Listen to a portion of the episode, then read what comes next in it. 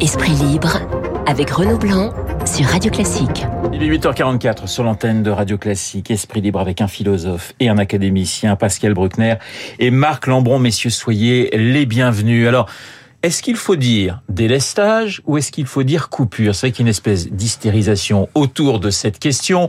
On est effectivement depuis plusieurs jours sur euh, ces histoires de coupure d'électricité.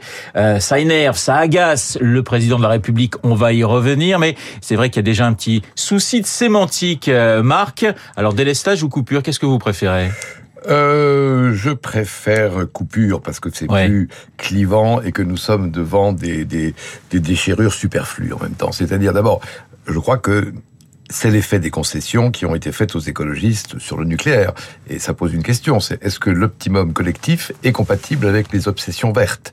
Et après tout, euh, la crise des Gilets jaunes était partie aussi d'une taxe verte sur le diesel. Bon.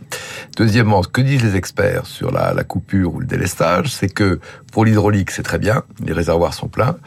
Ça a été très bien anticipé pour le gaz. Les cuves sont également pleines. Bon, et il y a ces alertes qui sont lancées par le gouvernement. Je pense qu'il a raison. Euh, je pense qu'éventuellement, si les choses se passent bien, ce qui reste possible, il pourra en tirer les bénéfices euh, au début du au début du printemps. Alors maintenant, deux remarques. La première, c'est que quoi qu'on en dise, on n'est plus dans un système étatique vertical de décision. C'est-à-dire que nous sommes en train, et de plus en plus, de devenir copropriétaires. Euh, S'agissant du Covid, il nous est loisible de porter ou non un masque il nous a été loisible ou non de nous faire vacciner. Il nous sera loisible ou non d'actionner l'interrupteur électrique. C'est-à-dire que les partisans de la, démocratie participative, de façon inattendue, en quelque sorte, euh, ils sont ils sont rendus. Dernière chose que je voudrais dire, euh, avec irritation, c'est qu'il y a autour de tout ça une sorte d'hypertrophie lugubre. Vous regardez les, les chaînes d'information permanente, euh, on a l'impression de vivre dans le dans le royaume de la peur. Euh, les Ukrainiens sont peut-être plus corrompus que nous, mais ils sont plus valeureux. Et il y a une, une, amnésie française, il y a un dolorisme, il y a, il y a une ère de la géniardise. Moi, je vais publier dans deux mois un livre qui traite de la condition ouvrière en France entre 1930 et 1960. Je peux vous dire que les éthiques de dignité, de résistance à l'adversité étaient autrement honorables, mais le dernier compagnon de la libération est mort en 2020. Pascal, euh, dans sa revue de presse, David disait que, et cité, euh, je pense euh, à juste titre, les échos et, et Cécile Cornudet, qui disait qu'on confondait peut-être le pire avec le risque. Oui, effectivement. Alors ça, pour abonder dans le sens de Marx, c'est une des conséquences de la douilletterie démocratique, c'est-à-dire que nous vivons dans le confort et toute atteinte à notre confort est vécue un peu comme un drame, voire une tragédie. Alors comment sommes-nous arrivés là en ce qui concerne les coupures électriques? C'est qu'au fond, on a changé de surmoi depuis le début du 21e siècle. Jusqu'en 2003 à peu près, le surmoi était à l'ultra-gauche, pour la droite comme pour la gauche. C'est-à-dire qu'elle elle posait un certain nombre de valeurs auxquelles il fallait se, se souscrire.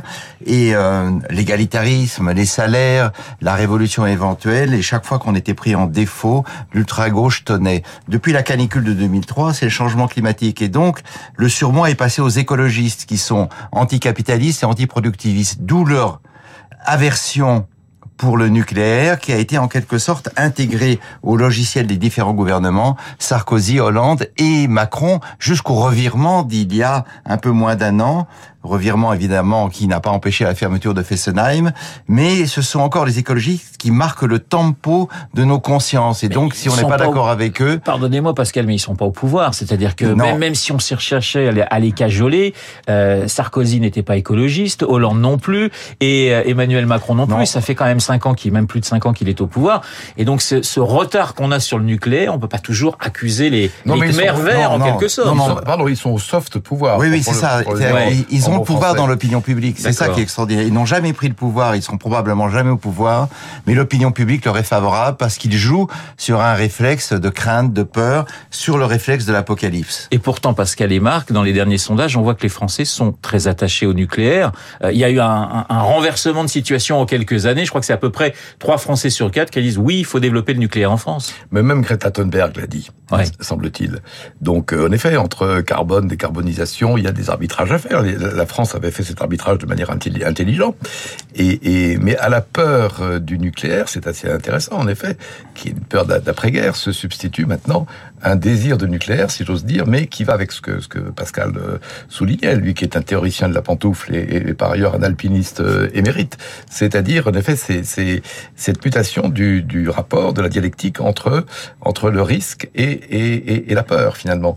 Euh, et, bon, ben voilà, il y a quelque chose de, de de timoré maintenant, de, de, de Géniard. Euh, regardez d'ailleurs la littérature française, hein, le, nombre d'autofictions où l'on se plaint. Euh, la plainte est devenue euh, une valeur et, et, la peur est devenue une sorte de, de norme.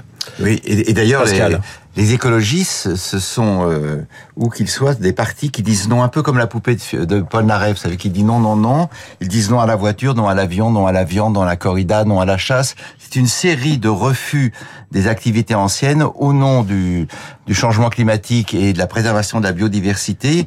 Et ce qui fait que ce, ce négativisme euh, pèse naturellement sur le gouvernement qui se croit obligé de les suivre. Et je rappelle que Macron avait convoqué une convention citoyenne pour le climat. Une petite remarque, puisque nous sommes là avec un académicien français. Pourquoi le mot citoyen est-il devenu un adjectif alors que l'adjectif de citoyen, c'est civique? C'est un des mystères du vocabulaire, d'un changement de sémantique euh, que je ne m'explique pas personnellement. Parce qu'il y a des, il y a des mantras. Il faut être citoyen, participatif et... Oui, oui, mais... C'est une modification étrange du vocabulaire. Avant de parler de, de la question de, de l'Odomor et, et, de l'extermination par la faim en Ukraine dans les années 30, parce que je sais, euh, Pascal, que c'est un thème qui vous intéresse énormément. Euh, un mot quand même, Marc, sur cette grève à la SNCF.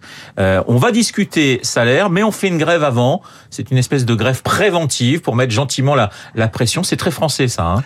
Oui, je crois que ça revient comme euh, Roland Garros ou le Tour de France. Nous avons des, des, des biorhythmes sociaux. Le Tour de France et Roland Garros, c'est simplement une fois par an. Si je veux dire, c'est une fois par an. Bon, les grèves, ça peut être, euh, ça peut être récurrent. C'est un, c'est un, championnat euh, prolongé et, et inattendu. Alors, si on est placide, on dit que ça fait partie des, des rites nationaux, voire des lieux de mémoire. Euh, et si on est plus nerveux, on se dit que, en effet, quelques centaines de personnes prennent en otage toute une population. Pascal, oui. Oui, ben alors vous savez que justement à la Convention citoyenne pour le climat, on avait proposé, et ça a été voté, de remplacer l'avion pour les courtes distances par le train.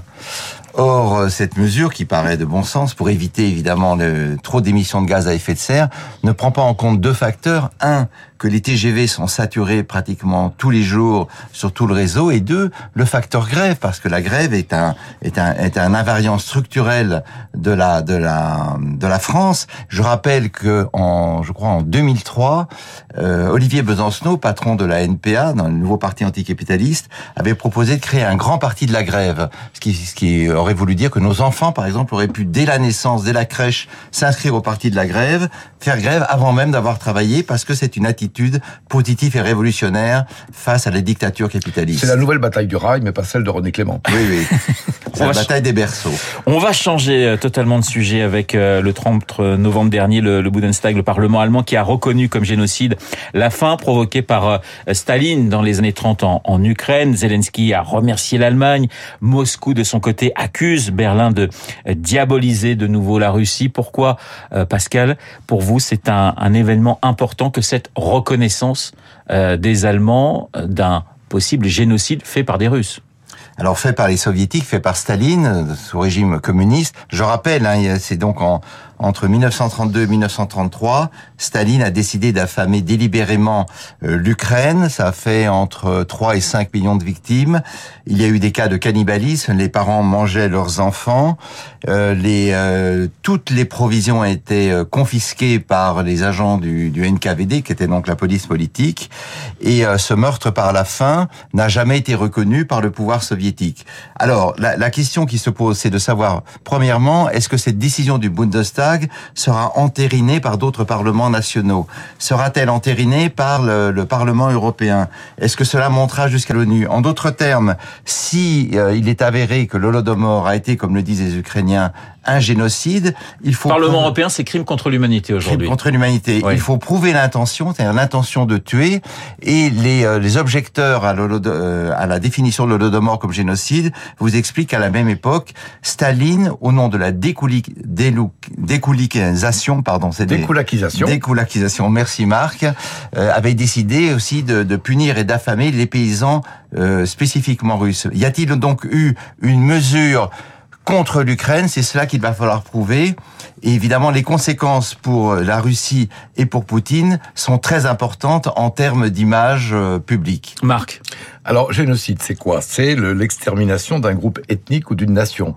Donc, il faudrait reconnaître qu'en 31-32, euh, l'Ukraine était une nation et non pas une république de l'URSS. Bon, alors on peut admettre évidemment qu'il le fait national ukrainien. On voit bien aujourd'hui que c'est une nation qui se dresse contre une autre, contre la contre la Russie. Bon, alors ça, émane d'Allemagne. Donc c'est un acte recognitif, c'est un acte positif, très bien accueilli en Ukraine évidemment, euh, et l'Allemagne en tire un bénéfice moral. Euh, L'Allemagne, c'est le pays qui a fait son, et très bien, son ménage mémoriel après 1945. Il y a eu des procès, il y a eu des, grandes écoles d'historiens du, nazisme, avec quand même des limites. Euh, il y a eu les limites de la justice. Ce sont des millions probablement de, criminels qui auraient dû être traînés devant les tribunaux. On ne pouvait pas. Avec des, des complaisances assez obligeantes aussi. Souvenez-vous précisément au Bundestag de Beate Klarsfeld qui vient gifler le chancelier Kissinger, ancien nazi, ou de l'affaire Waldheim euh, en Autriche. Donc il y a eu des trous dans la raquette. Euh, moi, ce que ça m'inspire, c'est qu'historiquement, on a quand même des totalitarismes qui n'ont pas été jumeaux. Euh, C'est-à-dire que les nazis, au fond, à partir de 1933, ils exterminent leurs indésirables.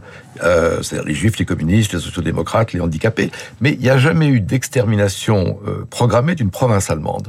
Alors que le stalinisme a précisément prospéré sur ce luxe, entre guillemets, de purger ses propres nationaux jusqu'au euh, jusqu'au goulag.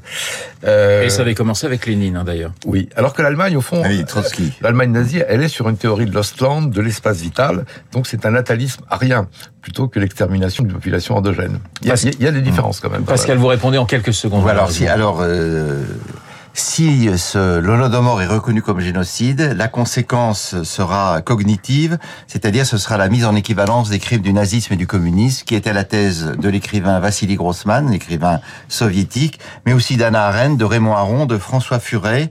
Et ça, cela vaudra donc dire que le fanatisme de la race valait le fanatisme de la classe. Et il faut se souvenir qu'en 1953, avant de mourir, Staline préparait à son tour sa propre Shoah et était prêt à déporter des centaines de milliers de juifs en Sibérie. Et cette famine hein, décidée par Staline face aux Ukrainiens avait été dénoncée, révélée entre autres hein, par Solzhenitsyn, je crois, dans l'archipel du Goulag. Merci Pascal. Juste une chose, oui. une phrase, c'est que l'actualité nous, nous, nous invite à repenser au présent ce qui nous semblait historique. Et là, il y a une concordance des temps, comme dirait Jean-Noël Jeannet. Esprit libre avec euh, Marc Lambron, académicien, et Pascal Bruckner, philosophe. Merci messieurs d'avoir été Renaud, ce matin dans notre studio. Il est 8h57 dans un instant. Nous allons retrouver Augustin Lefebvre pour la météo et pour son journal. À tout de suite.